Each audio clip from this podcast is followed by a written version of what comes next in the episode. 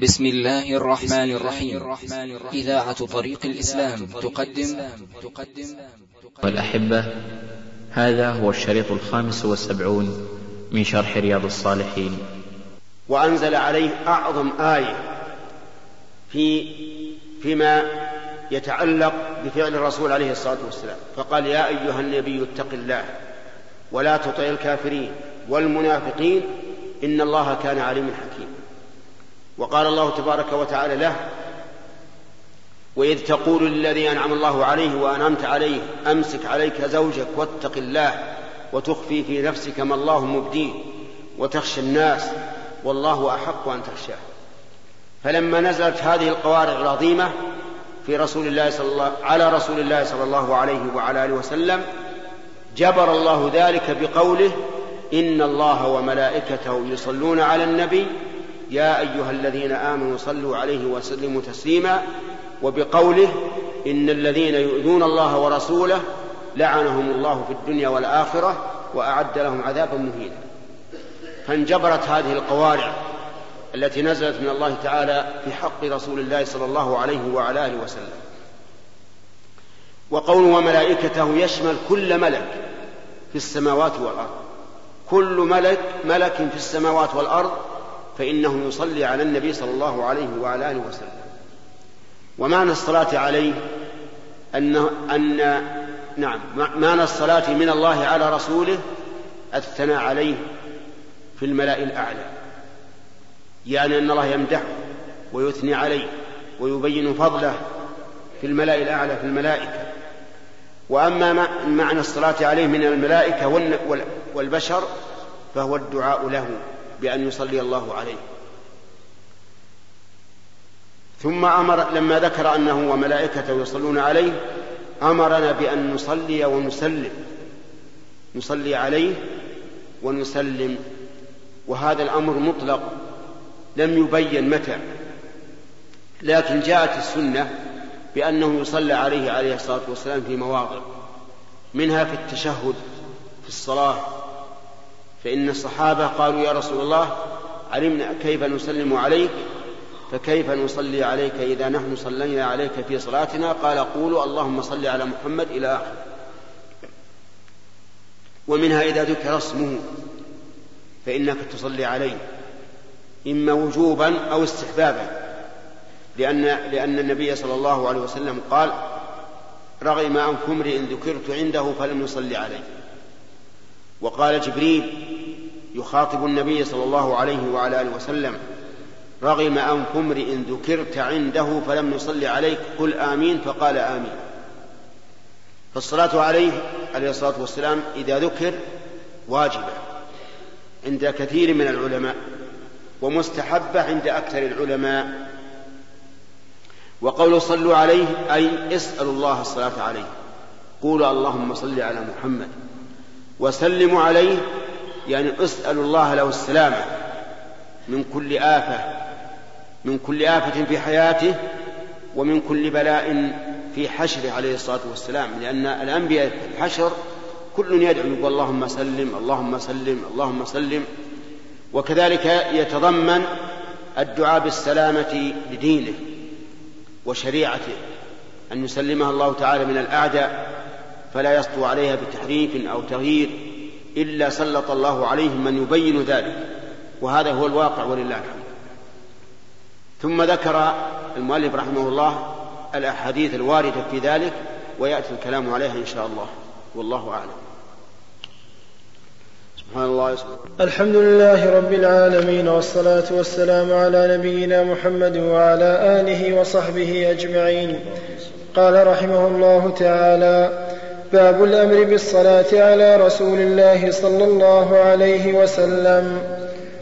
عن عبد الله بن عمرو بن العاص رضي الله عنهما أنه سمع رسول الله صلى الله عليه وسلم يقول من صلى علي صلاة صلى الله عليه بها عشرا رواه مسلم. وعن ابن مسعود رضي الله عنه أن رسول الله صلى الله عليه وسلم قال أولى الناس بي يوم القيامة أكثرهم علي صلاة. رواه الترمذي وقال حديث حسن. وعن أوس بن أوس رضي الله عنه قال قال رسول الله صلى الله عليه وسلم إن من أفضل أيامكم يوم الجمعة فأكثروا علي من الصلاة فيه فإن صلاتكم معروضة علي. قالوا يا رسول الله وكيف تعرض صلاتنا عليك وقد أرمت؟ قال يقول, قال يقول بليت قال إن الله حرم على الأرض أجساد الأنبياء. رواه أبو داود بإسناد صحيح. بسم الله الرحمن الرحيم. هذه الأحاديث الثلاثة في بيان فضل الصلاة على النبي صلى الله عليه وعلى آله وسلم. وقد تقدم لنا معنى الصلاة عليه. فالحديث الأول عن عبد الله بن عامر بن عاص رضي الله عنهما أن النبي صلى الله عليه وسلم قال من صلى علي مرة واحدة صلى الله عليه بها عشرة. يعني إذا قلت اللهم صل على محمد صلى الله عليك بها عشر مرات. فأثنى الله عليك في الملأ الأعلى عشر مرات. وهذا يدل على فضيلة الصلاة على رسول الله صلى الله عليه وعلى آله وسلم. ويدل على علو مرتبة النبي صلى الله عليه وسلم عند الله حيث جاز من صلى عليه بعشر أمثال أمثال عمله. يصلي الله عليه عشر مرات. وأما الحديث الثاني حديث ابن مسعود رضي الله عنه أن النبي صلى الله عليه وعلى آله وسلم أخبر أن أولى الناس به أكثرهم صلاة عليه أولى الناس به يوم القيامة. وأقربهم منه من صل من كان من صلى عليه عليه الصلاة والسلام. أكثرهم صلاة على النبي هو أولى الناس به يوم القيامة. وهذا أيضا يدل على الترغيب في كثرة الصلاة على النبي صلى الله عليه وعلى آله وسلم. أما الثالث فهو حديث أوس بن أوس أن النبي صلى الله عليه وسلم أمر أن نكثر من الصلاة عليه يوم الجمعة وأخبر بأن صلاتنا معروضة عليه.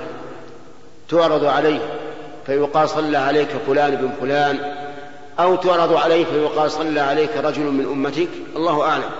هل يعين المصلي أو لا؟ المهم أنها تعرض على النبي صلى الله عليه وعلى آله وسلم. فقالوا يا رسول الله كيف تعرض عليك؟ وقد أرمت أو أرمت يعني بليت. فقال إن الله حرم على الأرض أن تأكل أجساد الأنبياء.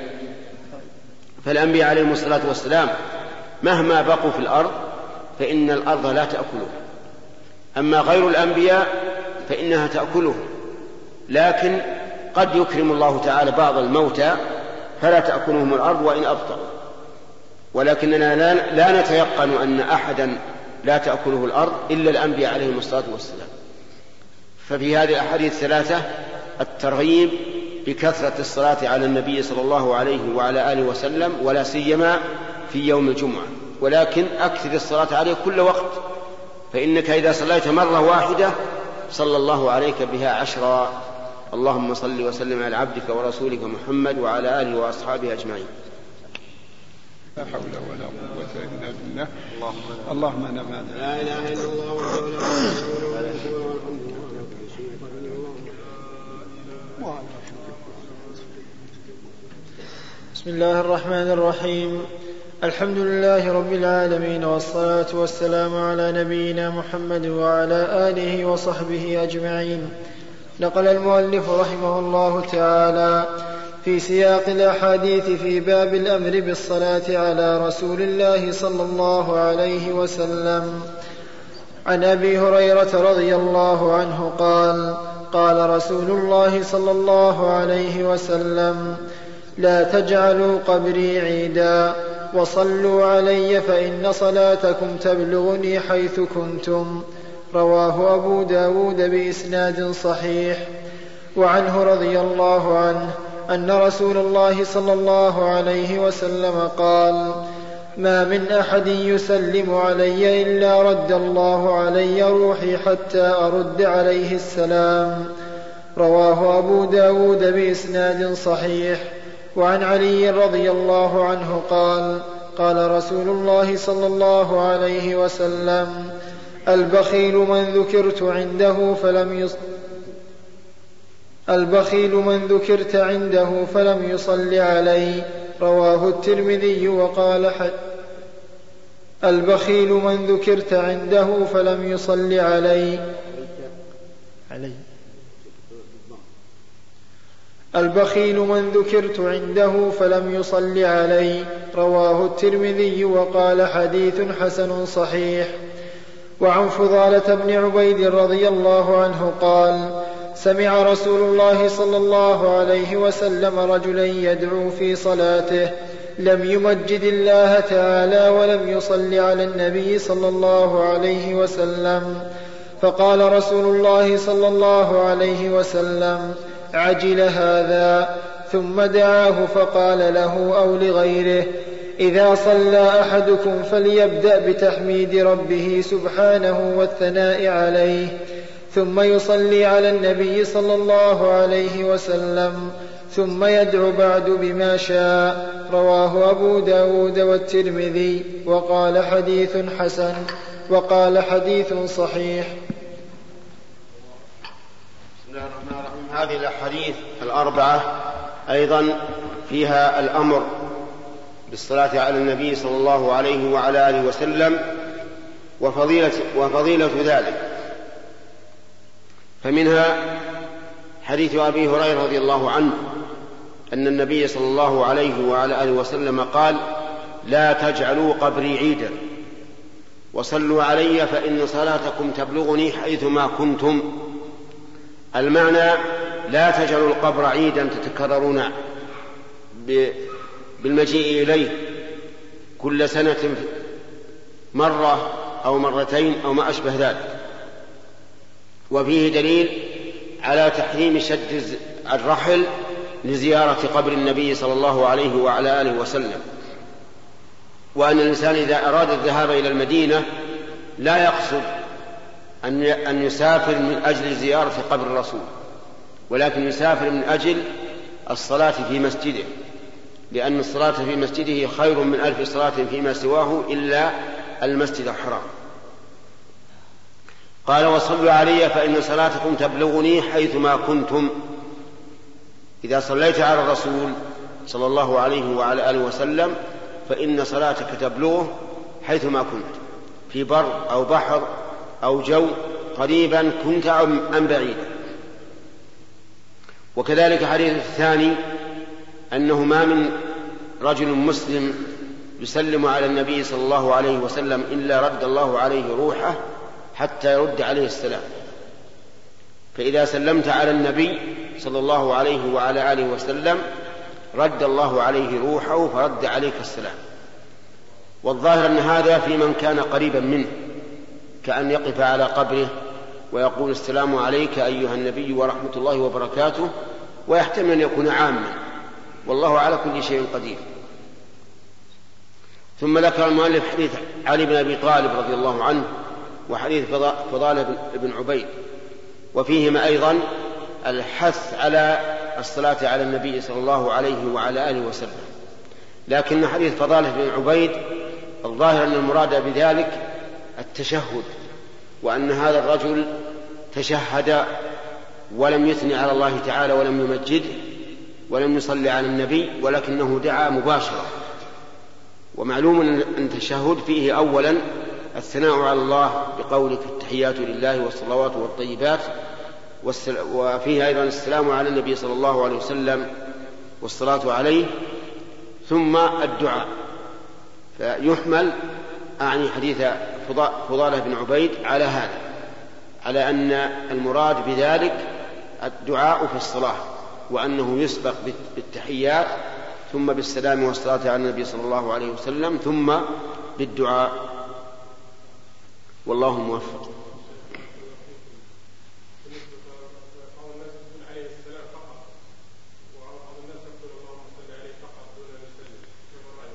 اي نعم هو هو جائز. جائز ان يفرد السلام أو الصلاة لكن الأفضل أن يجمع بينهما.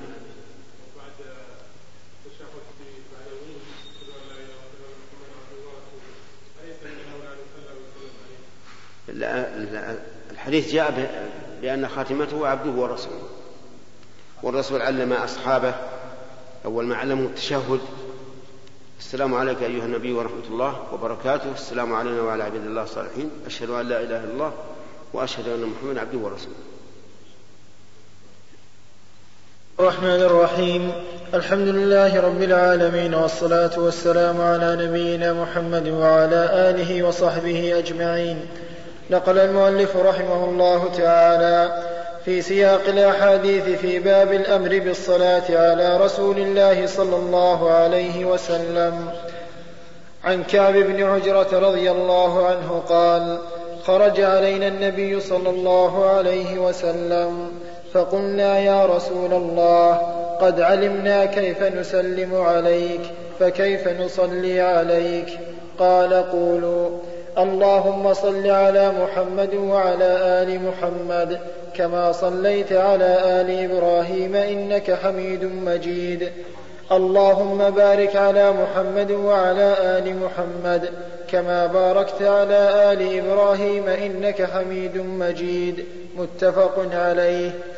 وعن أبي مسعود البدري رضي الله عنه قال أتانا رسول الله صلى الله عليه وسلم ونحن في مجلس سعد بن عبادة رضي الله عنه فقال له بشير بن سعد أمرنا الله أن نصلي عليك يا رسول الله فكيف نصلي عليك؟ فسكت رسول الله صلى الله عليه وسلم حتى تمنينا أنه لم يساله ثم قال رسول الله صلى الله عليه وسلم قولوا اللهم صل على محمد وعلى آل محمد كما صليت على إبراهيم. وبارك على محمد وعلى آل محمد كما باركت على آل إبراهيم إنك حميد مجيد. والسلام كما قد علمتم رواه مسلم. وعن أبي حميد الساعدي رضي الله عنه قال قالوا يا رسول الله كيف نصلي عليك؟ وعن أبي حميد الساعدي رضي الله عنه قال قالوا يا رسول الله كيف نصلي عليك؟ قال قولوا اللهم صل على محمد وعلى أزواجه وذريته كما صليت على إبراهيم وبارك على محمد وعلى أزواجه وذريته كما باركت على إبراهيم إنك حميد مجيد. متفق عليه. بسم الله الرحمن الرحيم. هذه أحاديث ثلاثة. في بيان كيفية الصلاة على النبي صلى الله عليه وعلى آله وسلم. حديث كعب بن عجرة رضي الله عنه في كيفية الصلاة أنهم سألوا النبي صلى الله عليه وعلى آله وسلم كيف يصلون عليه لأنه علمهم كيف يسلمون. والذي علمهم إياه هو قوله السلام عليك أيها النبي ورحمة الله وبركاته. أما الصلاة فعلمهم وقال قولوا اللهم صل على محمد وعلى آل محمد. وقد سبق أن معنى الصلاة على أن معنى صلاة الله على العبد هي ثناؤه عليه في الملأ الأعلى. والمراد بآل محمد هنا كل أتباعه على دينه. فإن آل الإنسان قد يراد بهم أتباعه على دينه وقد يراد بهم قرابته. لكن في مقام الدعاء ينبغي أن يراد بهم العموم لأنه أشمل. فالمراد بقولك وعلى آل محمد يعني جميع أتباعه. فإن قال قائل هل تأتي الآل بمعنى الأتباع؟ قلنا نعم. قال الله تعالى ويوم تقوم الساعة أدخلوا آل فرعون أشد العذاب. قال العلماء معناه أدخلوا أتباعه أشد العذاب وهو أوله. كما قال تعالى يقدم قومه يوم القيامة فأوردهم النار وبئس الورد المورود. وقول كما صليت على إبراهيم وعلى آل إبراهيم الكاف هنا للتعليل. وهذا من باب التوسل بأفعال الله السابقة إلى أفعاله اللاحقة. يعني كما مننت بالصلاة على إبراهيم وآله فمن بالصلاة على محمد وآله عليه الصلاة والسلام. فهي من باب التعليل وليست من باب التشبيه. وبهذا يزول الإشكال الذي أورده بعض أهل العلم رحمهم الله حيث قالوا كيف تلحق الصلاة بالنبي صلى الله عليه وعلى آله وسلم بالصلاة على إبراهيم وآله مع أن محمدا أشرف من جميع الأنبياء عليه الصلاة والسلام. فالجواب أن التشبيه هنا أن الكاف هنا ليست التشبيه ولكنها للتعليل كما صليت على إبراهيم وعلى آل إبراهيم إنك حميد مجيد. حميد يعني محمود مجيد يعني ذو مجد والمجد هو العظمة والسلطان والعزة والقدرة وما إلى ذلك. اللهم بارك على محمد وعلى آل محمد كما باركت على إبراهيم وعلى آل إبراهيم إنك حميد مجيد. كذلك أيضا التبريك تقول اللهم بارك على محمد وعلى آل محمد أي أنزل فيهم البركة. والبركة هي الخير الكثير الواسع الثابت. كما باركت على إبراهيم وعلى آل إبراهيم إنك حميد مجيد.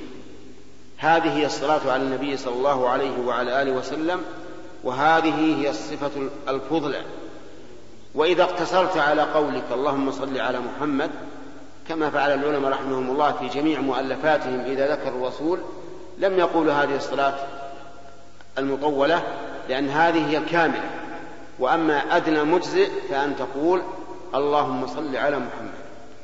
أما الحديث أما حديث أبي مسعود البدري وأسيد وأبي حميد الساعدي فهما مقاربان لهذا اللفظ.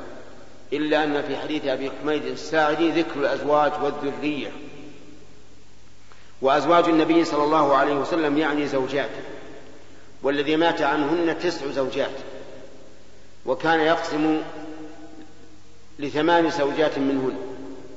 وأما التاسعة السودة فقد وهبت يومها لعائشة رضي الله عنها. فكان النبي صلى الله عليه وسلم يقسم لعائشة يومين يومها ويوم سودة وبقية زوجات يقسم لهن عليه الصلاة والسلام بالعدل. يقسم بالعدل كما كما أمر بذلك عليه الصلاة والسلام. فالحاصل أن هذه الصفات الثلاث التي ذكرها المؤلف رحمه الله وساقها من الأحاديث الثلاثة متقاربة ولكنها تصف الكمال من صفة الصلاة عليه. فصلوات الله وسلامه عليه وعلى آله وأصحابه ومن تبعهم بإحسان إلى يوم الدين. سبحان الله. بسم الله الرحمن الرحيم.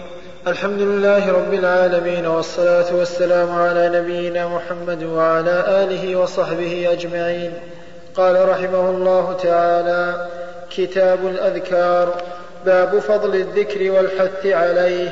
قال الله تعالى ولذكر الله أكبر وقال تعالى فاذكروني أذكركم وقال تعالى واذكر ربك في نفسك تضرعا وخيفة ودون الجهر من القول بالغدو والآصال ولا تكن من الغافلين وقال تعالى واذكروا الله كثيرا لعلكم تفلحون وقال تعالى ان المسلمين والمسلمات والمؤمنين والمؤمنات إلى قوله تعالى والذاكرين الله كثيرا والذاكرات اعد الله لهم مغفره واجرا عظيما.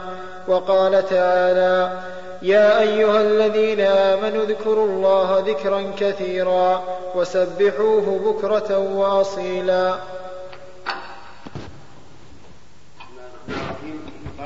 رحمه الله تعالى في كتابه رياض الصالحين كتاب الأذكار.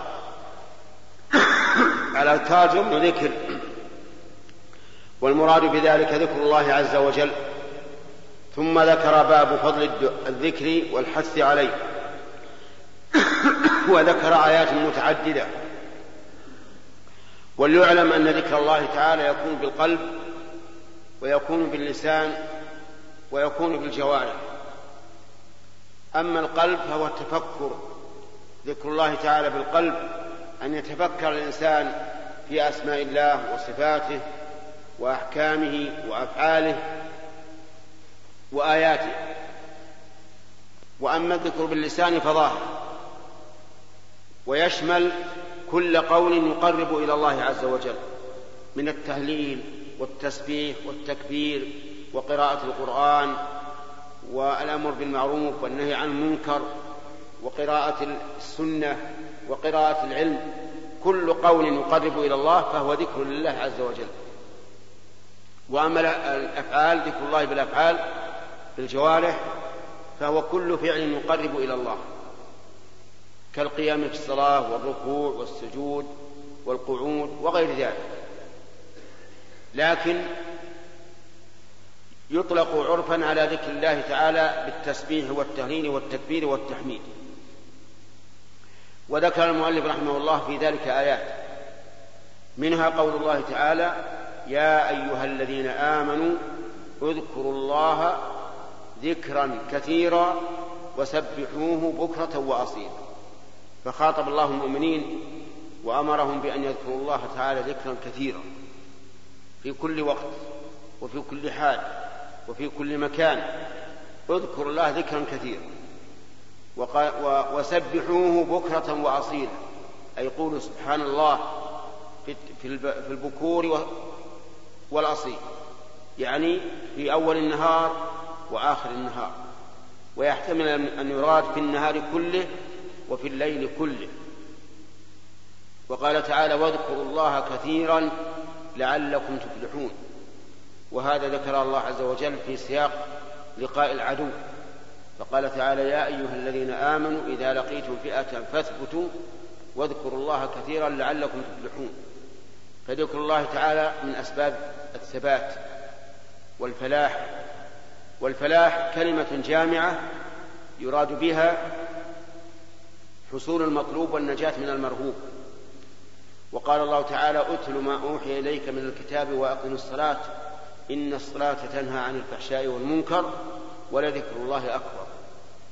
قيل المعنى ولا ما فيها من ذكر الله أكبر. وقيل المعنى ذكر الله عموما أكبر. وهو أن الإنسان إذا صلى كان كان ذلك سببا لحياة قلبه وذكره لله عز وجل كثيرا. وقال تعالى في وصف في وصف الخلص من من عباده إن المسلمين والمسلمات والمؤمنين والمؤمنات إلى قوله والذاكرين الله كثيرا والذاكرات أعد الله لهم مغفرة وأجرا عظيما. وقال تعالى فاذكروني أذكركم واشكروا لي ولا تكفرون. والآيات في هذا كثيرة كلها تدل على فضيلة الذكر والحث عليه. وقد أثنى الله تعالى على الذين يذكرون الله قياما وقعودا وعلى جنوبهم وبين أنهم هم أصحاب العقول فقال تعالى إن في خلق السماوات والأرض واختلاف الليل والنهار لآيات لأولي الألباب الذين يذكرون الله قياما وقعودا وعلى جنوبهم. ويتفكرون في خلق السماوات والأرض ربنا ما خلقت هذا باطلا سبحانك فقنا عذاب النار. فالمهم أننا نحث أنفسنا وإياكم على إدامة ذكر الله وهو لا يكلم باللسان واللسان لا يعجز ولا يتعب لو يبقى دائما لا إله إلا الله سبحان الله والحمد لله والله أكبر ما ما تعب. فهو سهل ولله الحمد وأجره عظيم. جعلني الله وإياكم من الذاكرين الله كثيرا والذاكرات إنه على كل شيء قدير. سبحان الله سبحان الله.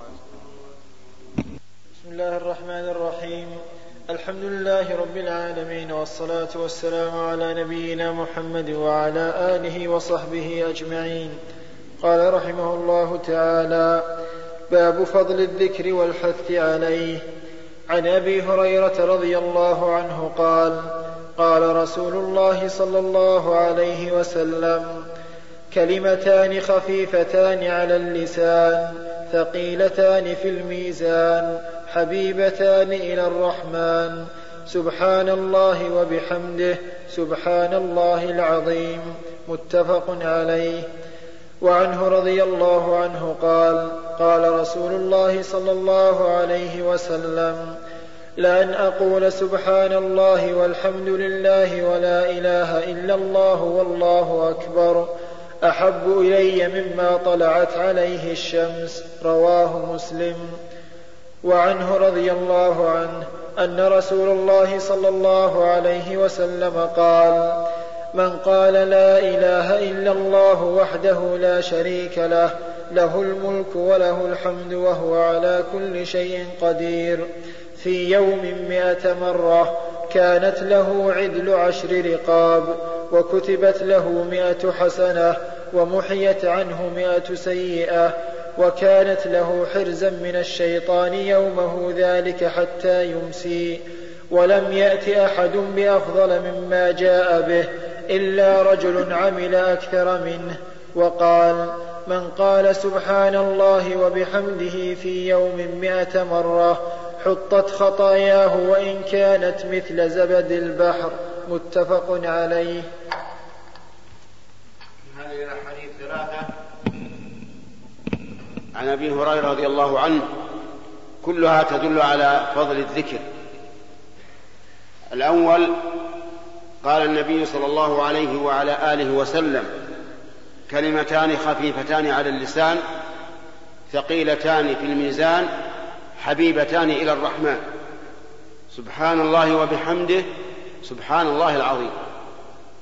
وهما كلمتان كما قال النبي صلى الله عليه وعلى آله وسلم خفيفتان على اللسان سبحان الله وبحمده خفيفة. هما أيضا ثقيلتان في الميزان. إذا كان يوم القيامة ووزنت الأعمال ووضعت هاتان الكلمتان في الميزان ثقلتا به. والثالث حبيبتان إلى الرحمن. وهذا أعظم الثوابين. أن الله تعالى يحبهما وإذا أحب الله العمل أحب العامل به. فهاتان الكلمتان من أسباب محبة الله للعبد. ما معنى سبحان الله وبحمده؟ المعنى أنك تنزه الله تعالى عن كل عيب ونقص وأنه الكامل من كل وجه جل وعلا. مقرونا هذا التسبيح بالحمد الدال على كمال إفضاله وإحسانه إلى خلقه جل وعلا وتمام حكمته وعلمه وغير ذلك من, من, من كماله. سبحان الله العظيم يعني ذي العظمة والجلال فلا شيء أعظم من الله تعالى سلطانا ولا أعظم قدرا ولا ولا أعظم حكمة ولا أعظم علما فهو عظيم بذاته وعظيم بصفاته جل وعلا. سبحان الله وبحمده سبحان الله العظيم. فيا عباد يا عبد الله أدم هاتين الكلمتين. قلهما دائما لأنهما ثقيلتان في الميزان وحبيبتان إلى الرحمن وهما لا يضران لا يضرانك شيئا خفيفتان على لسانك. سبحان الله وبحمده سبحان الله العظيم. فينبغي للإنسان أن يقولهما ويكثر منهما. ثم ذكر الحديث الثاني عن أبي هريرة أن النبي صلى الله عليه وسلم قال لأن أقول سبحان الله والحمد لله ولا إله إلا الله والله أكبر أربع كلمات أحب إلي مما طلعت عليه الشمس. يعني أحب علي من كل الدنيا. وهما أيضا كلمات خفيفة. سبحان الله والحمد لله ولا إله إلا الله والله أكبر. الناس الآن يسافرون ويقطعون الفيافي والقفار. والمهالك والمفاوز من أجل أن يربحوا شيئا قليلا من الدنيا قد يتمتعون به وقد يحرمون إياه. وهذه الأعمال العظيمة يتعاجز الإنسان عنها لأن الشيطان يكسله ويخذله ويثبطه عنها وإلا فهي كما قال الرسول عليه الصلاة والسلام أحب إلى الإنسان مما طلعت عليه الشمس. وإذا فرضنا أن عندك ملك الدنيا كلها كل الدنيا عندك ملك. ما طلعت عليه الشمس وغربت. ثم مت. ماذا تستفيد؟ لا تستفيد شيئا. لكن سبحان الله والحمد لله ولا إله إلا الله والله أكبر هي الباقية الصالحات. قال الله تعالى المال والبنون زينة الحياة الدنيا والباقيات الصالحات خير عند ربك ثوابا وخير أملا. فينبغي لنا أن نغتنم الفرصة بهذه الأعمال الصالحة. أما الحديث الثالث والرابع فهو من قال في يوم في يومه مئة مرة لا إله إلا الله وحده لا شريك له له الملك وله الحمد وهو على كل شيء قدير حصل له هذه الأرباح الخمسة. أولا كان كمن أعتق عشر رقاب. وثانيا كتبت له مئة حسنة. وحطت عنه مئة خطيئة. وكانت له حزا من الشيطان ولم يأتي أحد بأفضل مما جاء به إلا من عمل أكثر مما عمل. خمس فضائل. إذا قلت لا إله إلا الله وحده لا شريك له له الملك وله الحمد وهو على كل شيء قدير وهذه مئة مرة وهذه سهلة. يمكن وأنت تنتظر صلاة الفجر بعدما تأتي للمسجد تسنن تقولها يمكن تكملها. أو وأنت في, في طريقك من بيتك إلى المسجد بعد طلوع الفجر تقولها تنتفع بها. و و وهذا أيضا من الأمور التي ينبغي للإنسان أن يداوم عليها. وينبغي أن يقولها في أول النهار لتكون حرزا له من الشيطان.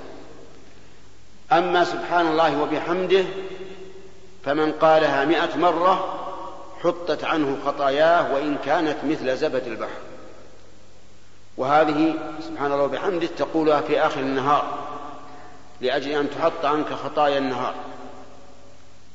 فانتهز الفرصة يا أخي. انتهز الفرصة. العمر يمضي ولا يرجع. ما مضى من عمرك فلن يرجع إليك. وهذه الأعمال أعمال خفيفة مفيدة. ثوابها جزيل وعملها قليل. نسأل الله أن يعيننا وإياكم على ذكري وشكري وحسن عبادته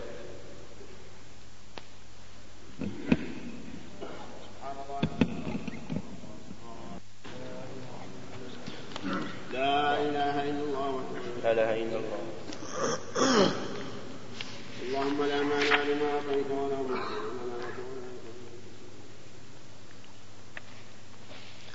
بسم الله الرحمن الرحيم. الحمد لله رب العالمين والصلاة والسلام على نبينا محمد وعلى آله وصحبه أجمعين. نقل المؤلف رحمه الله تعالى في سياق الأحاديث في باب فضل الذكر والحث عليه. عن أبي أيوب الأنصاري رضي الله عنه عن النبي صلى الله عليه وسلم قال من قال لا إله إلا الله وحده لا شريك له له الملك وله الحمد وهو على كل شيء قدير وهو على كل شيء قدير عشر مرات. كان كمن أعتق أربعة أنفس من ولد إسماعيل. متفق عليه. وعن أبي ذر رضي الله عنه قال قال رسول الله صلى الله عليه وسلم ألا أخبرك بأحب الكلام إلى الله؟ إن أحب الكلام إلى الله سبحان الله وبحمده. رواه مسلم. وعن سعد بن أبي وقاص رضي الله عنه قال جاء أعرابي إلى رسول الله صلى الله عليه وسلم فقال علمني كلاما أقوله. قال قل لا إله إلا الله وحده لا شريك له الله أكبر كبيرا والحمد لله كثيرا وسبحان الله رب العالمين. ولا حول ولا قوة إلا بالله العزيز الحكيم. قال فهؤلاء لربي فما لي؟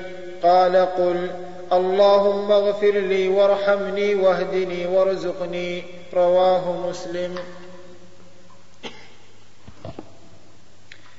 وعن ثوبان رضي الله عنه قال كان رسول الله صلى الله عليه وسلم إذا انصرف من صلاته استغفر ثلاثا وقال اللهم أنت السلام ومنك السلام تباركت يا ذا الجلال والإكرام قيل للاوزاعي وهو أحد رواة الحديث كيف الاستغفار؟ قال يقول أستغفر الله أستغفر الله رواه مسلم. بسم الله الرحمن الرحيم. هذه أحاديث ساقها المؤلف رحمه الله في باب فضل الذكر. وقد سبق لنا شيء من هذه الأحاديث. فمنها اي من الأحاديث التي ساقها اليوم أن من قال لا إله إلا الله وحده لا شريك له له الملك وله الحمد وهو على كل شيء قدير عشر مرات. كان كمن أعتق أربعة أنفس من ولد إسماعيل. يعني كان كالذي أعتق أربع رقاب من أشرف الناس نسبا وهم بنو إسماعيل لأن أشرف الناس نسبا هم هم العرب وهم بنو إسماعيل. وأما العجم فلهم آباء آخرون لكن ذرية إسماعيل هم العرب. فمن قال لا فمن قال لا إله إلا الله وحده لا شريك له له الملك وله الحمد وهو على كل شيء قدير. عشر مرات كان كمن أعتق أربعة أنفس.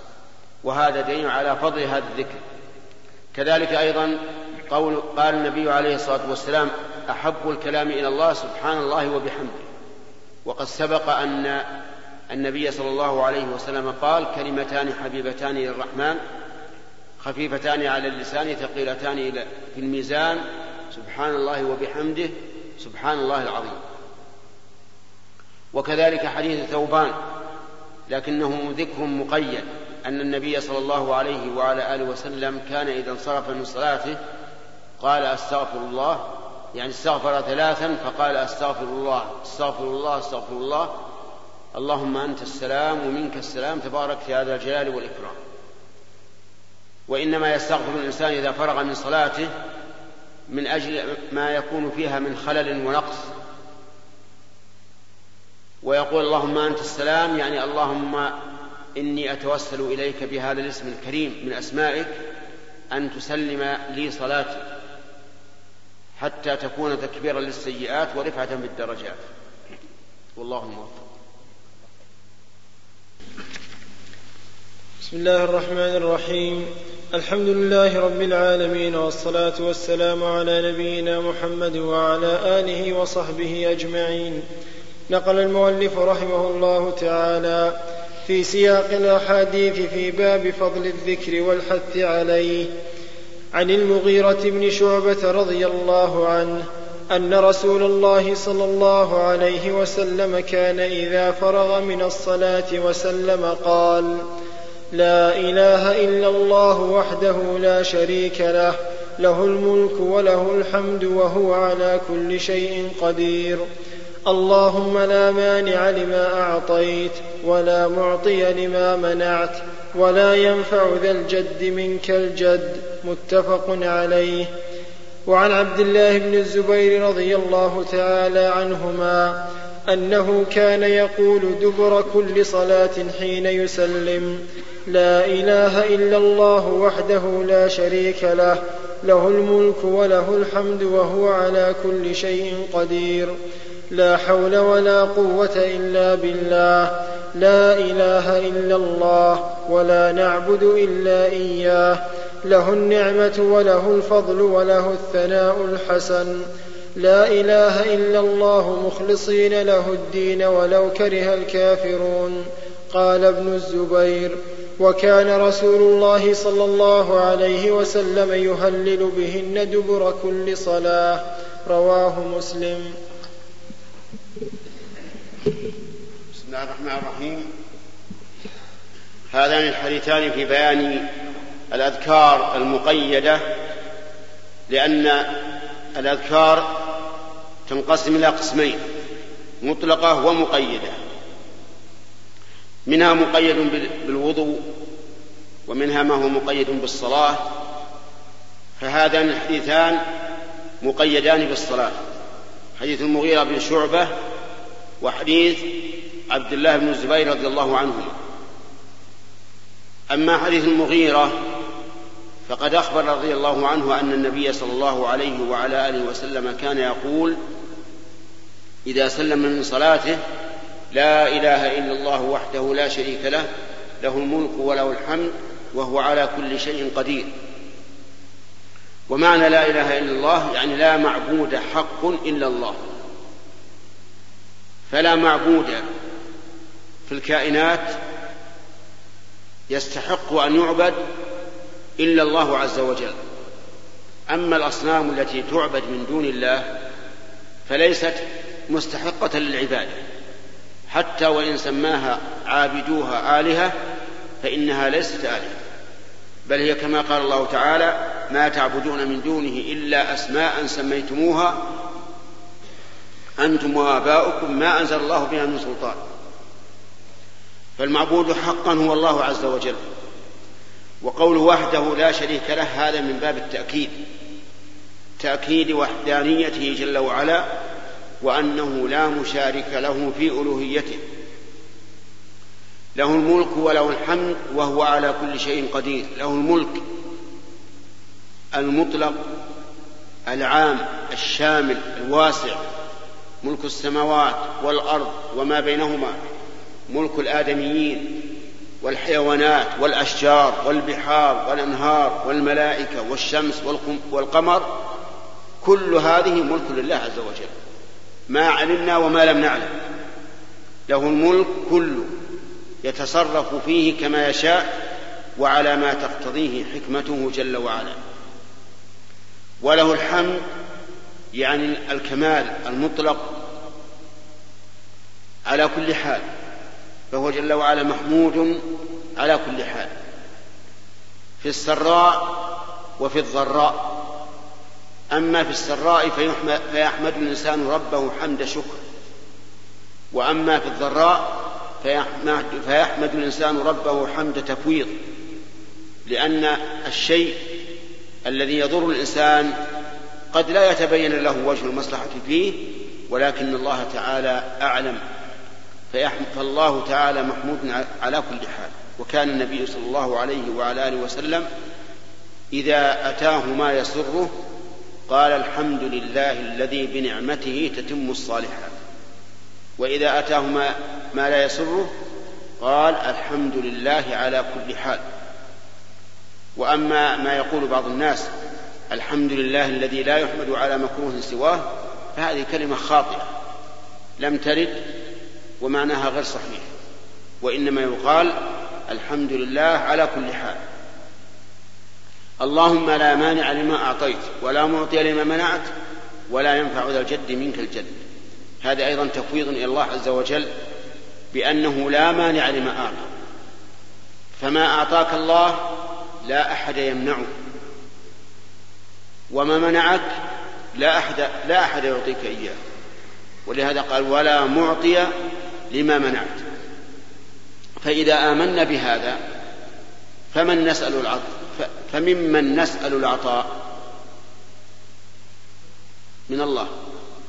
إذا آمنا بأنه لا مانع لما أعطى ولا معطي لما منع إذا لا نسأل العطاء إلا من الله عز وجل. ونعلم أنه لو أعطانا فلان وفلان شيئا فالذي قدر ذلك هو الله. والذي سيره حتى يعطينا هو الله. وما هو إلا مجرد سبب. لكننا نحن مأمورون بأن نشكر من صنع إلينا معروفا كما قال النبي عليه الصلاة والسلام من صنع إليكم معروفا فكافئوه فإن لم تجدوا ما تكافئونه فادعوا له حتى تروا أنكم قد كافأتموه لكننا نعلم أن الذي يسر لنا هذا العطاء وسير لنا هذا هذا المعطي هو الله عز وجل. اللهم لا مانع لما أعطيت ولا معطي لما منعت. ولا ينفع ذا الجد منك الجد.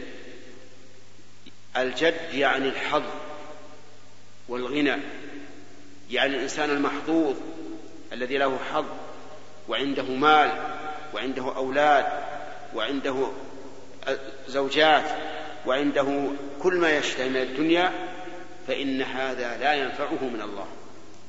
لا يمنع ذا الجد منك الجد الجد فاعل يعني أن الجد والحظ والغنى ما يمنع من الله عز وجل لأن الله تعالى له ملك السماوات والأرض. وكم من إنسان تراه مستورا في أهله وعنده المال والبنون وجميع ما ما يناله من الدنيا ولا ينفعه شيء من الله. يصاب بمرض ولا يقدر أن يرفعه عنه إلا الله عز وجل. يصاب بهم وغم وقلق لا ينفعه إلا الله عز وجل. وهذا كله فيه التفويض إلى الله. إذا ينبغي لنا إذا سلم الإنسان واستغفر ثلاثا وقال اللهم أنت السلام ومنك السلام تبارك يا ذا الجلال والإكرام أن يذكر الله تعالى بهذا الذكر. والترتيب بين الأذكار ليس بواجب يعني لو قدمت بعضها على بعض فلا بأس. لكن الأفضل أن تبدأ بالاستغفار ثلاثا واللهم أنت السلام ومنك السلام تبارك يا ذا الجلال والإكرام. ثم تذكر الله تعالى بالأذكار الواردة. ويأتي إن شاء الله الكلام على حديث عبد الله بن الزبير. سبحان الله سبحان الله. لا إله إلا الله وحده لا شريك له له الملك وله الحمد وهو على كل شيء قدير لا إله إلا الله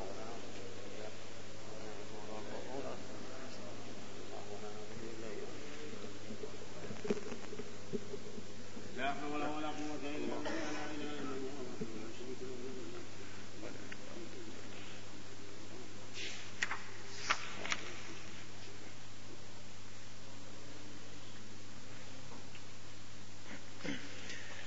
بسم الله الرحمن الرحيم. الحمد لله رب العالمين والصلاة والسلام على نبينا محمد وعلى آله وصحبه أجمعين. نقل المؤلف رحمه الله تعالى في سياق الأحاديث في باب فضل الذكر والحث عليه. عن أبي هريرة رضي الله عنه أن فقراء المهاجرين أتوا رسول الله صلى الله عليه وسلم فقالوا ذهب أهل الدثور بالدرجات العلى والنعيم المقيم. يصلون كما نصلي ويصومون كما نصوم. ولهم فضل من أموال يحجون ويعتمرون ويجاهدون ويتصدقون. فقال ألا أعلمكم شيئا تدركون به من سبقكم وتسبقون به من بعدكم؟ ولا يكون أحد أفضل منكم إلا من صنع مثل ما صنعتم. قالوا بلى يا رسول الله. قال تسبحون وتحمدون وتكبرون خلف كل صلاة ثلاثا وثلاثين. قال أبو صالح الراوي عن أبي هريرة لما سئل عن كيفية ذكرهن قال يقول سبحان الله والحمد لله والله أكبر حتى يكون منهن كلهن ثلاثا وثلاثين متفق عليه وزاد مسلم في روايته فرجع فقراء المهاجرين إلى رسول الله صلى الله عليه وسلم فقالوا سمع إخواننا أهل الأموال بما فعلنا ففعلوا مثله فقال رسول الله صلى الله عليه وسلم ذلك فضل الله يؤتيه من يشاء. هذا من الأحاديث الدالة على فضيلة الذكر المخصوص المقيد بعمل وقد سبق لنا أن الأذكار منها مطلق ومقيد وهذا منها. حديث أبي هريرة أن فقراء المهاجرين جاءوا يشتكون إلى النبي صلى الله عليه وعلى آله وسلم. يقولون إن أهل الأموال سبقونا. إنهم يصلون كما نصلي ويصومون كما نصوم ولهم فضل من الأموال يعني زيادة يتصدقون بها ويحجون ويعتمرون ويجاهدون. فدلهم النبي صلى الله عليه وسلم على أمر قال ألا أخبركم بشيء؟ إذا فعلتموه لم يدرككم لم يدرككم من, سبق من من لحقكم وتسبقون به من بعدكم قالوا بلى يا رسول الله. قال تسبحون وتحمدون وتكبرون خلف كل صلاة ثلاثة وثلاثين. يعني تقول سبحان الله والحمد لله والله أكبر ثلاثا وثلاثين مرة. فهذه تسع وتسعون. ثم إنهم فعلوا ذلك. ولكن سمع الأغنياء بهذا ففعلوا مثله. فتساوى معهم في هذا الذكر. فرجع الفقراء إلى الرسول عليه الصلاة والسلام وقالوا يا رسول الله سمع إخواننا أهل الأموال بما صنعنا فصنعوا مثله. وكأنهم يريدون شيئا آخر يختصون به. فقال ذلك فضل الله يؤتيه من يشاء. ففي هذا الحديث من الفوائد أولا حرص الصحابة رضي الله عنهم على التسابق إلى الخير وأن كل واحد منهم يحب أن يسبق غيره. ومنها من فوائد هذا الحديث أن هذا الذكر سبحان الله والحمد لله والله أكبر ثلاثة وثلاثين مشروع خلف الصلوات.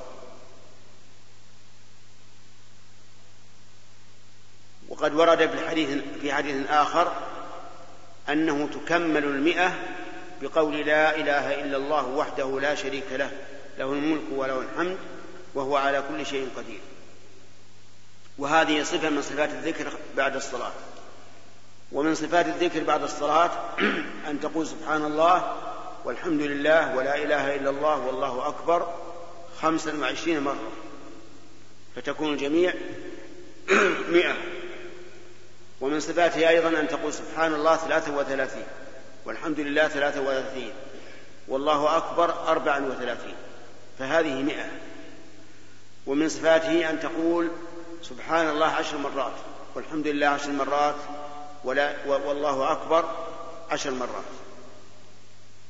تفعل هذا مرة وهذا مرة لأن الكل ثبت عن النبي صلى الله عليه وعلى آله وسلم ومن فوائد هذا الحديث سعة صدر النبي صلى الله عليه وسلم على المراجعة والمناقشة لأنه عليه الصلاة والسلام يريد الحق أينما كان والحق معه لكن يطيب قلوب الناس ويبين لهم ومنها من فوائد الحديث أن الله سبحانه وتعالى إذا من على أحد بفضل فإنما هو فضله يؤتيه من يشاء.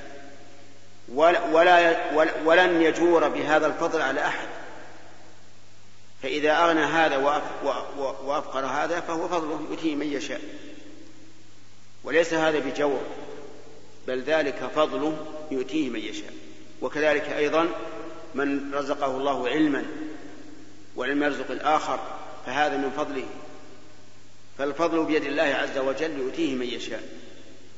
ومن فوائد هذا الحديث أيضا أن الأغنياء من من من الصحابة كالفقراء حريصون على فعل الخير والتسابق فيه. ولهذا صنع صنعوا مثل ما صنع الفقراء فصاروا يسبحون ويحمدون ويكبرون خلف كل صلاة ثلاثة وثلاثين. والله موفق.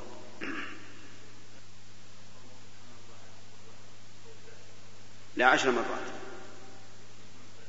المجموع ثلاثين نعم. نقل المؤلف رحمه الله تعالى في سياق الأحاديث في باب فضل الذكر والحث عليه عن سعد بن أبي وقاص رضي الله عنه أن رسول الله صلى الله عليه وسلم كان يتعوذ دبر الصلوات بهؤلاء الكلمات اللهم إني أعوذ بك من الجبن والبخل وأعوذ بك من أن أرد إلى أرذل العمر وأعوذ بك من فتنة الدنيا وأعوذ بك من فتنة القبر رواه البخاري. وعن معاذ رضي الله عنه أن رسول الله صلى الله عليه وسلم أخذ بيده وقال يا معاذ والله إني لأحبك. فقال أوصيك يا معاذ. لا تدعن في دبر كل صلاة تقول.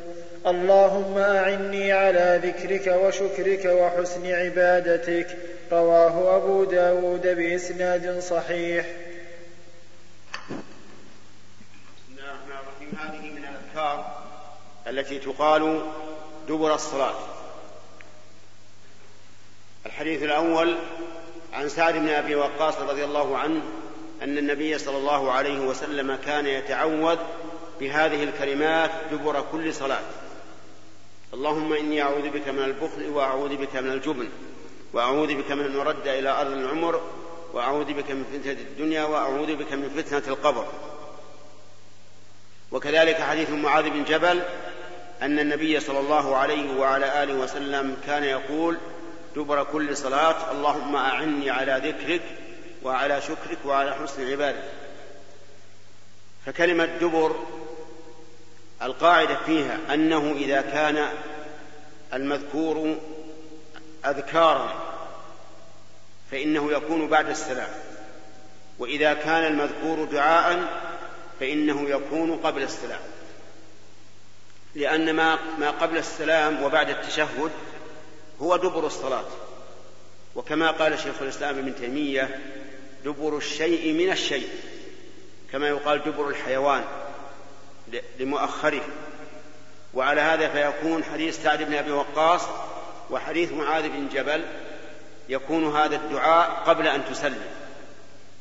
إذا انتهيت من التشهد ومن قولك أعوذ بالله من عذاب جهنم ومن عذاب القبر ومن فتنة المحيا والممات ومن فتنة المسيح الدجال تقول اللهم إني أعوذ بك من البخل وأعوذ بك من الجبن وأعوذ بك من أن ارد إلى أرض العمر وأعوذ بك من فتنة الدنيا وأعوذ بك من فتنة القبر. هذه خمسة أشياء تستعيذ بالله منهن. الأول البخل وهو الشح بالمال. والثاني الجبن وهو الشح بالنفس. فالبخل أن يمنع الإنسان ما يجب عليه بذله من ماله من زكاة أو نفقات أو إكرام ضيف أو غير ذلك. وأما الجبن فأن يشح الإنسان بنفسه لا يقدم في جهاد يخشى أن يقتل ولا يتكلم بكلام حق يخشى أن يسجن وما أشبه ذلك. فهذا فهذا جبن. وأما أن أرد إلى وأعوذ بك أن أرد إلى أرذل العمر. أرذله يعني وأنقصه. وذلك على وجهين. الوجه الأول أن يحدث للإنسان حادث يختل به عقله فيهدي فيرد إلى ارذل العمر ويصير كالصبي. كما يوجد هذا في الحوادث يوجد أحد يصاب بحادث فيختل مخه ثم يكون كالبزر كالصغير. أو أن يكون ذلك عن كبر وهو الوجه الثاني. لأن الإنسان كلما كبر إذا استوى وبلغ أربعين سنة بدأ يأخذ بالنقص. ولكن الناس يختلفون. أحد ينقص كثيرا وأحد ينقص قليلا قليلا. لكنه لا بد أن ينقص. إذا بلغ الأربعين فقد استوى وكمل والشيء إذا كمل أخذ بالنقص. فمن الناس من يرد إلى أرض العمر في قواه الحسية وقواه العقلية فيضعف بدنه ويحتاج إلى من يحمله ويوضئه ويوجهه وما أشبه ذلك أو عقليا بحيث يهدي ولا يدري ما يقول. فالرد إلى أرض العمر يشمل هذا وهذا ما كان بحادث وما كان بسبب تقادم السن به. ثم إن الإنسان إذا وصل إلى هذه الحال نسأل الله أن يعيننا وإياكم منها. فإن أهله يملونه. أهله اللي هم أشفق الناس به يتعبون منه ويملونه وربما يلقونه في مكان تتكفل به الحكومة مثلا. وهذا لا شك أن الإنسان لا يرضاه لا يرضى لنفسه أن يصل إلى هذا الحد. وتسقط أيضا عنه الصلاة ويسقط عنه الصوم وتسقط عنه الواجبات لأنه وصل إلى حد ارتفع عنه التكليف. وأعوذ بك من فتنة الدنيا. وما أعظم فتنة الدنيا. وما أكثر المفتونين في الدنيا لا سيما في عصرنا هذا. وعصرنا هذا هو عصر الفتنة كما قال النبي عليه الصلاة والسلام والله ما الفقر أخشى عليكم وإنما أخشى أن تفتح عليكم الدنيا فتنافسوها كما تنافسها من قبلكم فتهلككم كما أهلكتكم. وهذا هو الواقع في وقتنا الحاضر. فتحت علينا الدنيا من كل جانب من كل شيء من كل وجه منازل كقصور الملوك ومراكب كمراكب الملوك وملابس ومطاعم ومشارب فتحت. فصار الناس الآن ليس لهم لهم هم إلا البطون والفروج. فتنوا في الدنيا نسأل الله العافية. ففتنة الدنيا عظيمة. يجب على الإنسان أن ينتبه لها.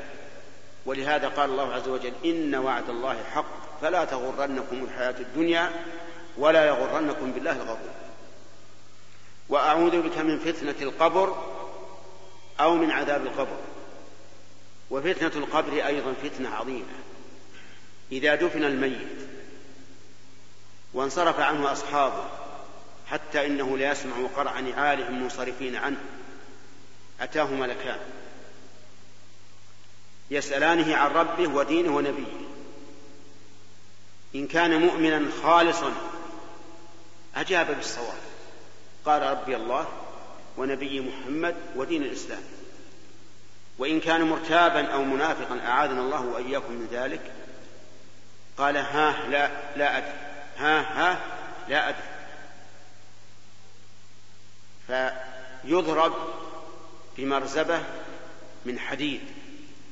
المرزبة قالوا إنها حديدة مثل المطرقة وقد ورد في بعض الأحاديث أنه لو اجتمع عليها أهل منى ما أقلوها. من عظمتها نسأل الله العافية. فيصيح صيحة يسمعها كل شيء. يسمعها كل شيء إلا الثقلين يعني الجن والإنس. وهذه من رحمة الله أن الله تعالى لا يسمعنا عذاب القبر لأننا لو سمعنا الناس يعذبون في قبورهم ما طاب لنا عيش ولتنكدنا إن كان قريبا لنا تنكدنا من وجهين من قرابته ومن هذه الأصوات المزعجة. وإن كان غير قريب أيضا انزعجنا منه. فمن ففتنة القبر فتنة عظيمة. نسأل الله أن يعيذنا وإياكم منها. هذه أشياء كان النبي صلى الله عليه وعلى آله وسلم يعلمها أصحابه. خمسة أشياء. اللهم إني أعوذ بك من البخل وأعوذ بك من الجبن وأعوذ بك من أن يرد إلى أرض العمر وأعوذ بك من فتنة الدنيا وأعوذ بك من عذاب, من عذاب القبر أو من فتنة القبر. أما حديث معاذ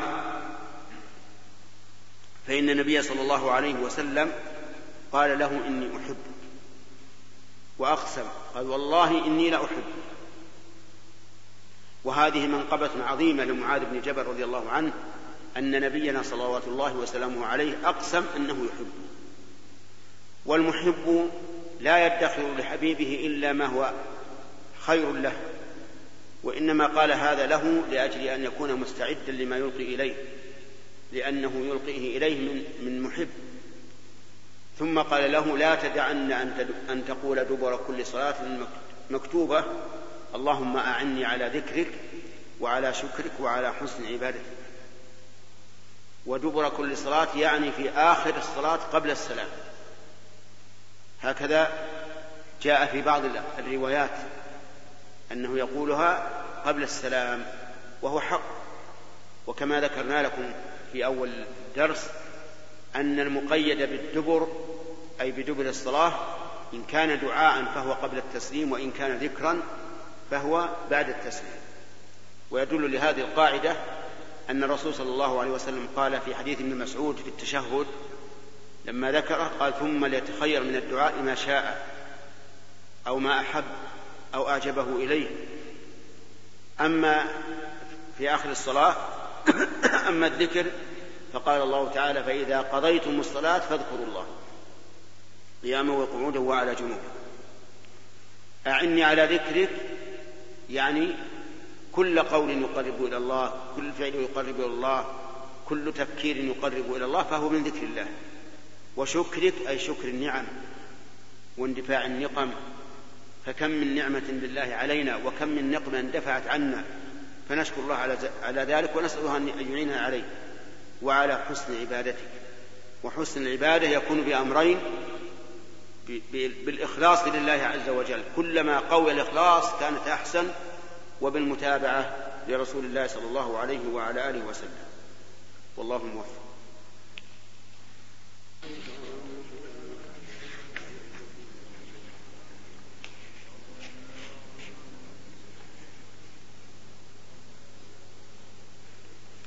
بسم الله الرحمن الرحيم. الحمد لله رب العالمين والصلاة والسلام على نبينا محمد وعلى آله وصحبه أجمعين. نقل المؤلف رحمه الله تعالى في سياق الأحاديث في باب فضل الذكر والحث عليه. عن أبي هريرة رضي الله عنه أن رسول الله صلى الله عليه وسلم قال إذا تشهد أحدكم فليستعذ بالله من أربع يقول اللهم إني أعوذ بك من عذاب جهنم ومن عذاب القبر ومن فتنة المحيا والممات ومن شر فتنة المسيح الدجال. رواه مسلم.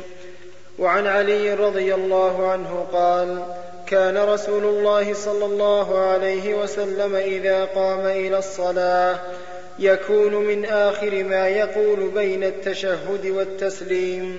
اللهم اغفر لي ما قدمت وما أخرت وما أسررت وما أعلنت وما أسرفت وما أنت أعلم به مني.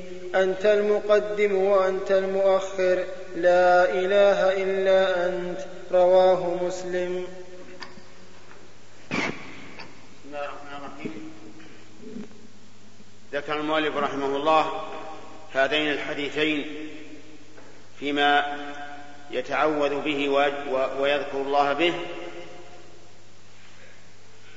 في الصلوات. ففي الأول عن أبي هريرة رضي الله عنه أن النبي صلى الله عليه وسلم قال إذا تشهد أحدكم فليستعذ بالله من أربع. وفي لفظ التشهد الأخير. يقول اللهم إني أعوذ بك من عذاب جهنم ومن عذاب القبر ومن شر فتنة المح ومن فتنة المحيا والممات ومن شر فتنة المسيح الدجال. هذه أربعة أمور أمر النبي صلى الله عليه وسلم أن نستعيذ بالله منها إذا فرغنا من التشهد يعني قبل التسليم. أعوذ بالله من عذاب جهنم وهي النار. فتتعوذ بالله من عذابها وهذا يشمل ما عملت من من من سوء تسأل الله أن يعفو عنك أن يعفو عنك منه. وما لم تعمل من السوء تسأل الله أن يجنبك إياه. ومن عذاب القبر لأن القبر فيه عذاب. عذاب دائم للكافرين وعذاب قد ينقطع للعاصين. وقد ثبت عن النبي صلى الله عليه وسلم أنه مر بقبرين فقال إنهما ليعذبان وما يعذبان في كبير. أما أحدهما فكان لا يستبرئ من البول وأما الآخر فكان يمشي بالنميمة. ومن, فتنة المحيا والممات. فتنة المحيا ما يفتتن به الإنسان في حياته وتدور على شيئين. إما جهل وشبهة وعدم معرفة بالحق فيشتبه عليه الحق بالباطل فيقع في الباطل فيهلك. وإما شهوة أي هوى بحيث يعلم الإنسان الحق لكنه لا يريده وإنما يريد الباطل. وأما فتنة الممات فقيل إنها فتنة القبر وهي سؤال الملكين للإنسان إذا دفن عن ربه ودينه والنبي. وقيل فتنة الممات هي ما يكون عند موت الإنسان. وذلك أن أشد ما يكون الشيطان حرصا على إغواء بني آدم عند موته. يأتي الإنسان عند موته ويوسوس له ويشككه وربما يأمره بأن يكفر بالله والعياذ بالله. فهذه الفتنة من أعظم الفتن. وأما فتنة المسيح الدجال فالمسيح الدجال هو من يبعثه الله عز وجل عند قيام الساعة. رجل خبيث كافر مكتوب بين عينيه كافر يقرأه المؤمن الكاتب وغير الكاتب. ويبتلي الله تعالى الناس به لأنه يمكن له في الأرض بعض الشيء. يبقى في الأرض أربعين يوما. اليوم الأول طوله طول السنة الكاملة والثاني طول الشهر والثالث طول أسبوع وبقية أيام والثالث طول أسبوع سنة شهر أسبوع والرابع كسائر الأيام. يدعو الناس إلى أن يكفروا بالله. وأن يشركوه به. يقول أنا ربكم ومعه جنة ونار لكنها جنة فيما يرى الناس ونار فيما يرى الناس وإلا فحقيقة جنته أنها نار وحقيقة ناره أنها جنة كما جاء في الحديث عن النبي صلى الله عليه وسلم. فيغتر الناس به ويفتتن به من شاء الله أن يفتتن. وفتنته عظيمة. فإن النبي صلى الله عليه وسلم قال ما في الدنيا فتنة أعظم من خلق آدم إلى قيام الساعة مثل فتنة المسيح الدجال. وما من نبي إلا وأنذر به قومه. ولهذا خصه من بين فتنة المحيا لأن فتنته عظيمة. نسأل الله أن يعيذنا وإياكم منها. وهذه الأربع يذكرها الإنسان قبل أن يسلم. واختلف العلماء رحمهم الله هل هذا واجب أو سنة؟ فأكثر العلماء على أنه سنة وأن الإنسان لو تركه لم تبطل صلاته.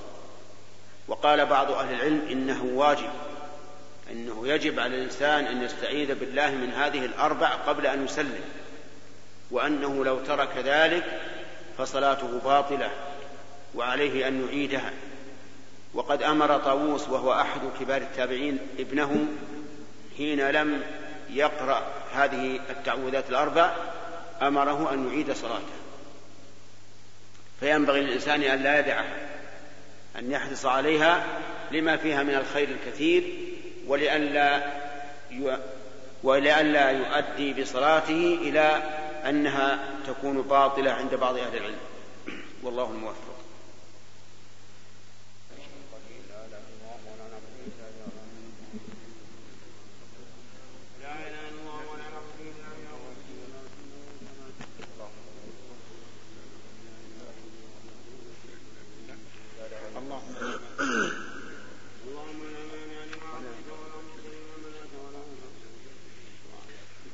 بسم الله الرحمن الرحيم.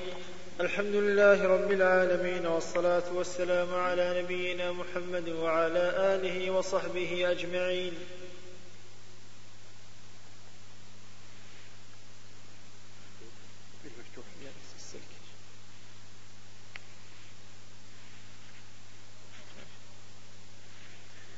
نقل المؤلف رحمه الله تعالى في سياق الأحاديث في باب فضل الذكر والحث عليه.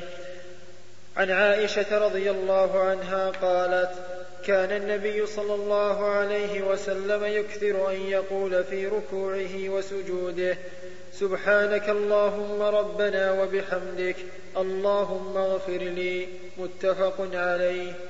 وعنها, أن وعنها رضي الله عنها أن رسول الله صلى الله عليه وسلم كان يقول في ركوعه وسجوده سبوح قدوس رب الملائكة والروح. رواه مسلم.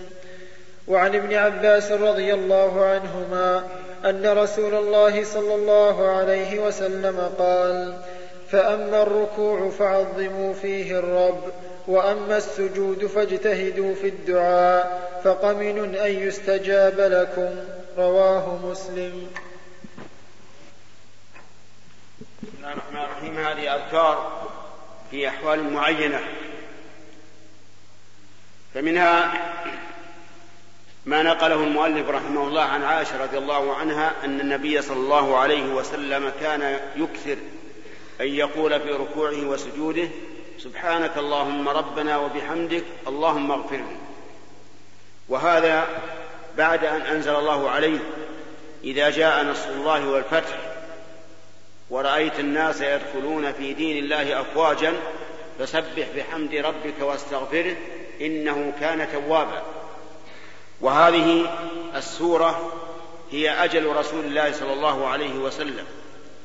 فإن الله نعاه إلى نفسه بأنه إذا جاء النصر وتم الفتح فقد قرب أجله. كما فهم ذلك ابن عباس رضي الله عنهما. فإن ابن عباس رضي الله عنهما كان صغير السن وكان عمر رضي الله عنه يحضره مع مجالس الرجال وكبار القوم. فقال بعضهم لماذا يحضر عمر بن عباس ويترك أبناءه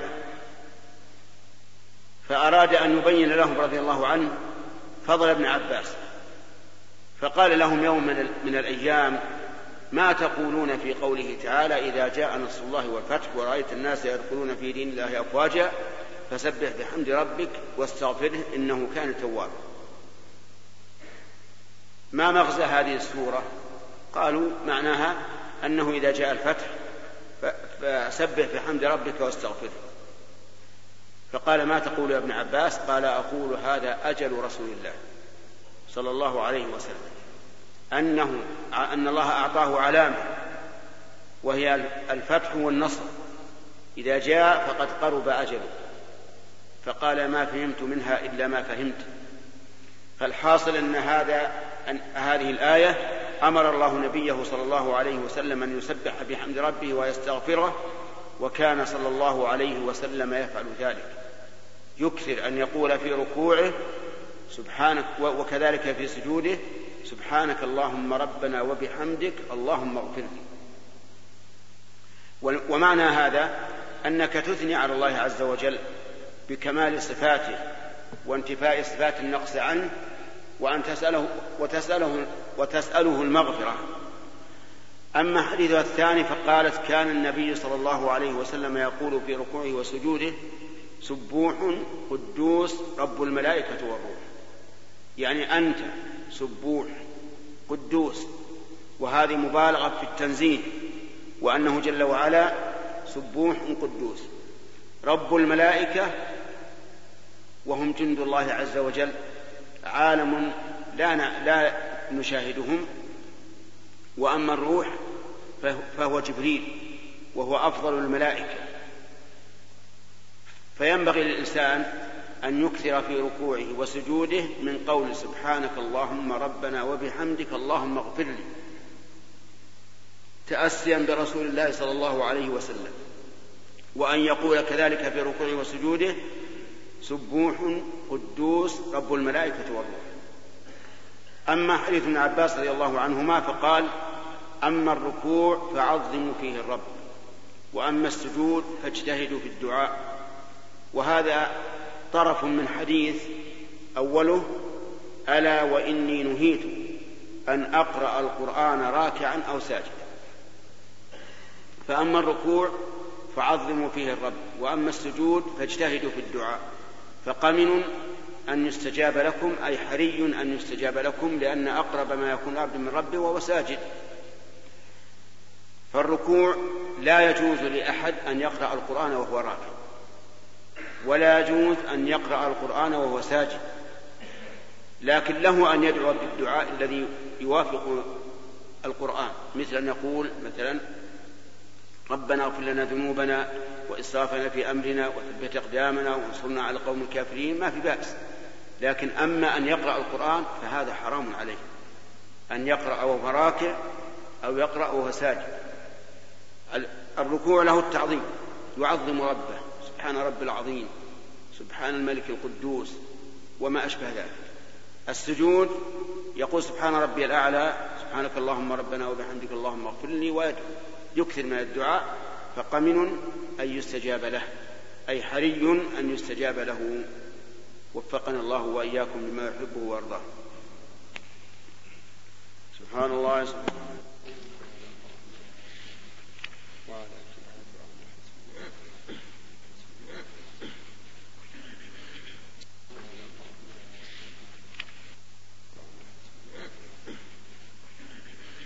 بسم الله الرحمن الرحيم. الحمد لله رب العالمين والصلاة والسلام على نبينا محمد وعلى آله وصحبه أجمعين. نقل المؤلف رحمه الله تعالى في سياق الأحاديث في باب فضل الذكر والحث عليه.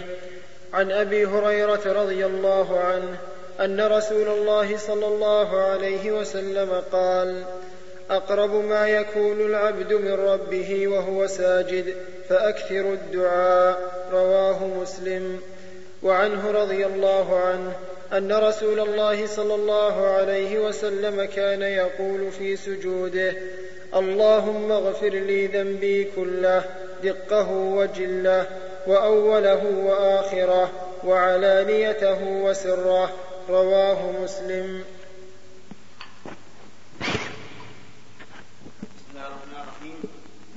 هذان الحديثان في بيان دعاء وأذكار مخصوصة ذكرها المؤلف رحمه الله في باب فضل الدعاء.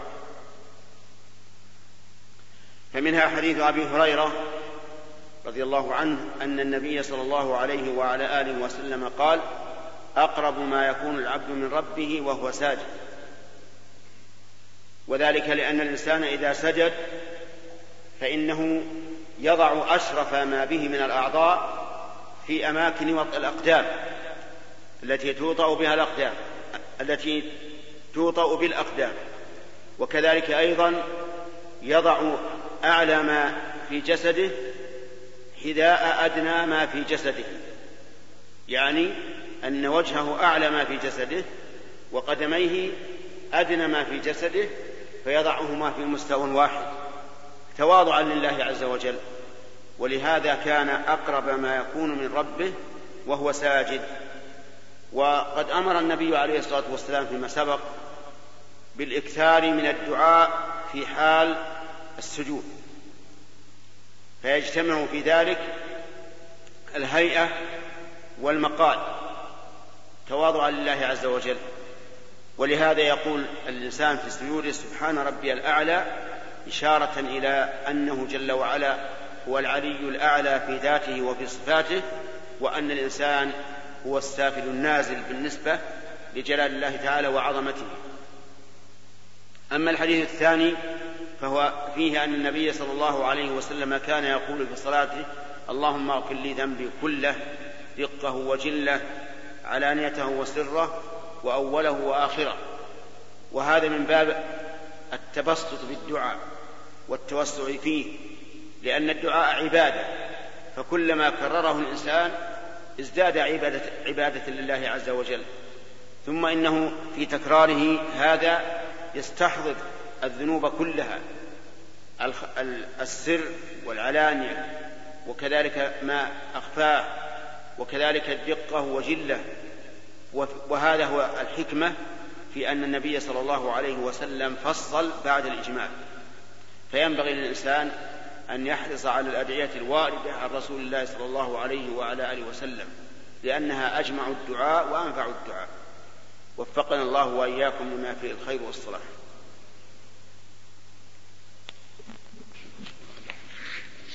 بسم الله الرحمن الرحيم. الحمد لله رب العالمين والصلاة والسلام على نبينا محمد وعلى آله وصحبه أجمعين. قال رحمه قال نقل المؤلف رحمه الله تعالى في سياق الأحاديث في باب فضل الذكر والحث عليه. عن عائشة رضي الله عنها قالت افتقدت النبي صلى الله عليه وسلم ذات ليلة فتحسست فإذا هو راكع أو ساجد يقول سبحانك وبحمدك لا إله إلا أنت وفي رواية فوقعت يدي على بطن قدميه وهو في المسجد وهما منصوبتان وهو يقول اللهم إني أعوذ برضاك من سخطك وبمعافاتك من عقوبتك وأعوذ بك منك لا أحصي ثناء عليك أنت كما أثنيت على نفسك رواه مسلم. وعن سعد بن أبي وقاص رضي الله عنه قال كنا عند رسول الله صلى الله عليه وسلم فقال أيعجز أحدكم أن يكسب في كل يوم ألف حسنة؟ فسأله سائل من جلسائه كيف يكسب ألف حسنة؟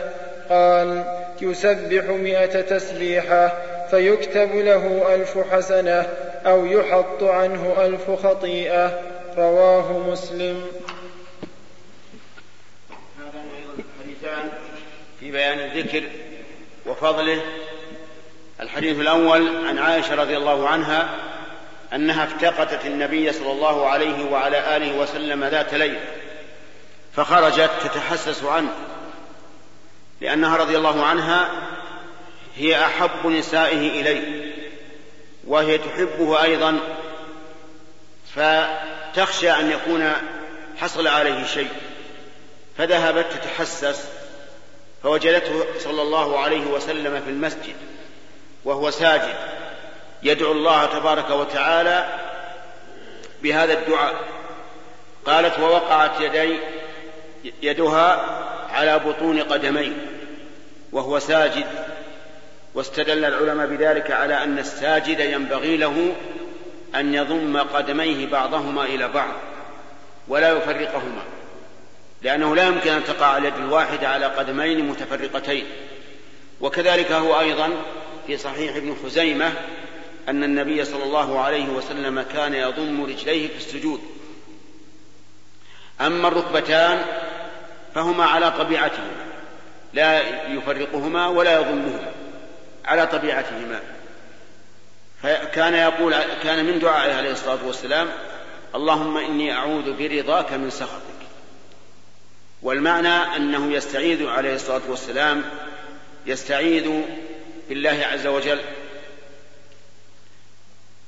بالأعمال الصالحة عن الأعمال السيئة لأن الأعمال السيئة توجب الغضب والسخط والأعمال الصالحة توجب الرضا والشيء إنما يداوى بضده فالسخط ضده الرضا فيستعيذ بالرضا من السخط.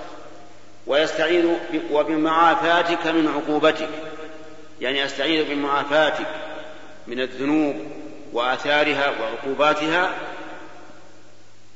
من عقوبتك على الذنوب. وهذا يتضمن سؤال المغفرة. وأعوذ بك منك. وهذا أشمل وأعم. أنه يعوذ بالله من الله عز وجل. وذلك لأنه لا ملجأ ولا منجأ من الله إلا إليه. لا أحد ينجيك من عذاب الله إلا الله عز وجل. فتستعيذ بالله من الله سبحانه وتعالى. أي تستعيذ به من عقوبته وغير ذلك مما يقدره. فدل ذلك على ما ذكرنا من انضمام القدمين في السجود. ودل هذا على أن النبي صلى الله عليه وسلم كان يصلي أحيانا النافلة في المسجد. مع أن الأفضل أن تكون النوافل في البيت كما قال صلى الله عليه وسلم أفضل صلاة المرء في بيته إلا المكتوبة. لكنه عليه الصلاة والسلام أحيانا يصلي في المسجد يصلي النافلة في المسجد. وفيه أيضا دليل على محبة النبي على محبة عائشة لرسول الله صلى الله عليه وسلم ولا غرابة. فإنه عليه الصلاة والسلام كان كانت هي أحب نسائه اللاتي عنده ولا يسميها أحد اللهم إلا خديجة رضي الله عنها. فإن خديجة هي أول نسائه صلى الله عليه وسلم ولم يتزوج عليها أحدا حتى مات. وكان يذكرها دائما أي يذكر خديجة لكن عائشة رضي الله عنها هي أحب نسائه الموجودات في عهد عائشة. فدل هذا على أن نعم ومن فوائد هذا الحديث أن الإنسان يستعيذ بصفة الله عز وجل من ضدها بالرضا من السخط وبالمعافاة من العقوبة وأنه لا ملجأ له من الله إلا إليه فيستعيذ بالله منه تبارك وتعالى. والله موفق.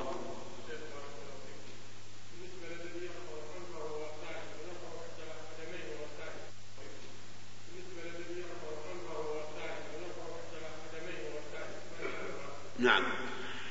لا يجوز للإنسان وهو ساجد أن يرفع يديه أو إحدى يديه أو رجليه أو إحدى رجليه لأن الواجب السجود على الأعضاء السبعة الجبهة مع الأنف والكفين والركبتين وأطراف القدمين فإن رفعهما حتى قام من السجود فصلاته باطلة.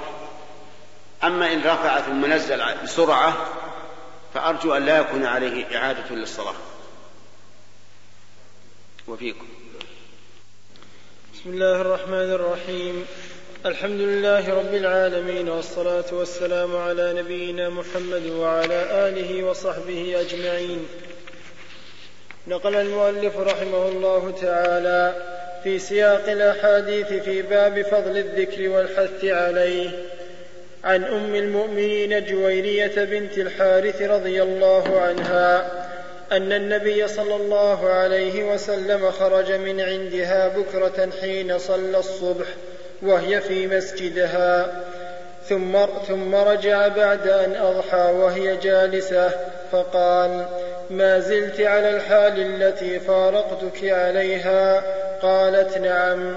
فقال النبي صلى الله عليه وسلم لقد قلت بعدك أربع كلمات ثلاث مرات.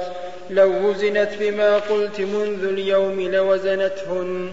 سبحان الله وبحمده عدد خلقه ورضا نفسه وزنة عرشه ومداد كلماته. رواه مسلم. وفي رواية له سبحان الله عدد خلقه. سبحان الله رضا نفسه سبحان الله زنة عرشه سبحان الله مداد كلماته. وفي رواية مع تحيات إخوانكم في إذاعة طريق الإسلام والسلام عليكم ورحمة الله وبركاته.